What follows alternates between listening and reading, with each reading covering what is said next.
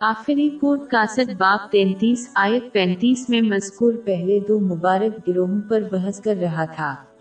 جو لوگ خدا کے آگے سر اطاعت خم کرنے والے ہیں یعنی مسلمان مرد اور مسلمان عورتیں اور مومن مرد اور مومن عورتیں، کچھ شک نہیں کہ ان کے لیے خدا نے بخشش اور اجر عظیم تیار کر رکھا ہے۔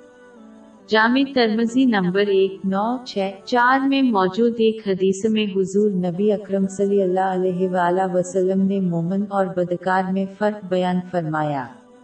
ایک سچا مومن لوگوں کے حوالے سے بولا، سمجھا جا سکتا ہے۔ وہ ہمیشہ دوسروں کے بارے میں برا سوچنے کی بجائے اپنے قول و فیل کی مثبت انداز میں تشریح کرتے ہیں۔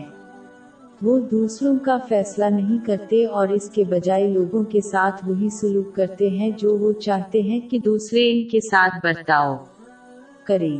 جامع ترمزی نمبر دو، پانچ، ایک، پانچ میں موجود حدیث کے مطابق دوسروں کے لیے وہی محبت کرنا در حقیقت ایک سچے مومن کی نشانی ہے جو کہ وہ اپنے ذرائع کے مطابق دوسروں کی مدد کر کے اپنے اعمال سے ثابت کرتے ہیں جیسے کہ مالی اور جذباتی حمایت۔ یہ حدیث ایک مومن کو شریف قرار دیتی ہے کیونکہ وہ عوامی اور نجی دونوں طرح سے اچھے کردار کے ساتھ کام کرتے ہیں۔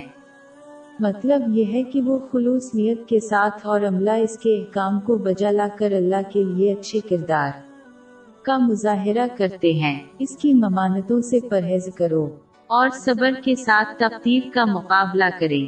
حضرت محمد صلی اللہ علیہ وسلم کی روایات کے مطابق وہ ایمان کے دوسرے پہلو کو بھی پورا کرتے ہیں جو کہ اسلام کی۔ تعلیمات کے مطابق لوگوں کے ساتھ حسن سلوک کا مظاہرہ کرنا ہے۔ اس میں دوسروں کے حقوق کی تکمیل بھی شامل ہے، جیسے کہ ان کے زیر کفالت افراد۔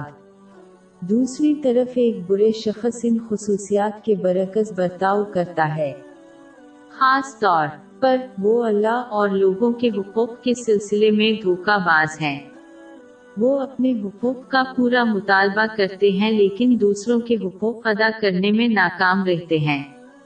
وہ اپنی خواہشات کو غیر قانونی ذرائع سمیت ہر ضروری طریقے سے پورا کرنے کی کوشش کرتے ہیں۔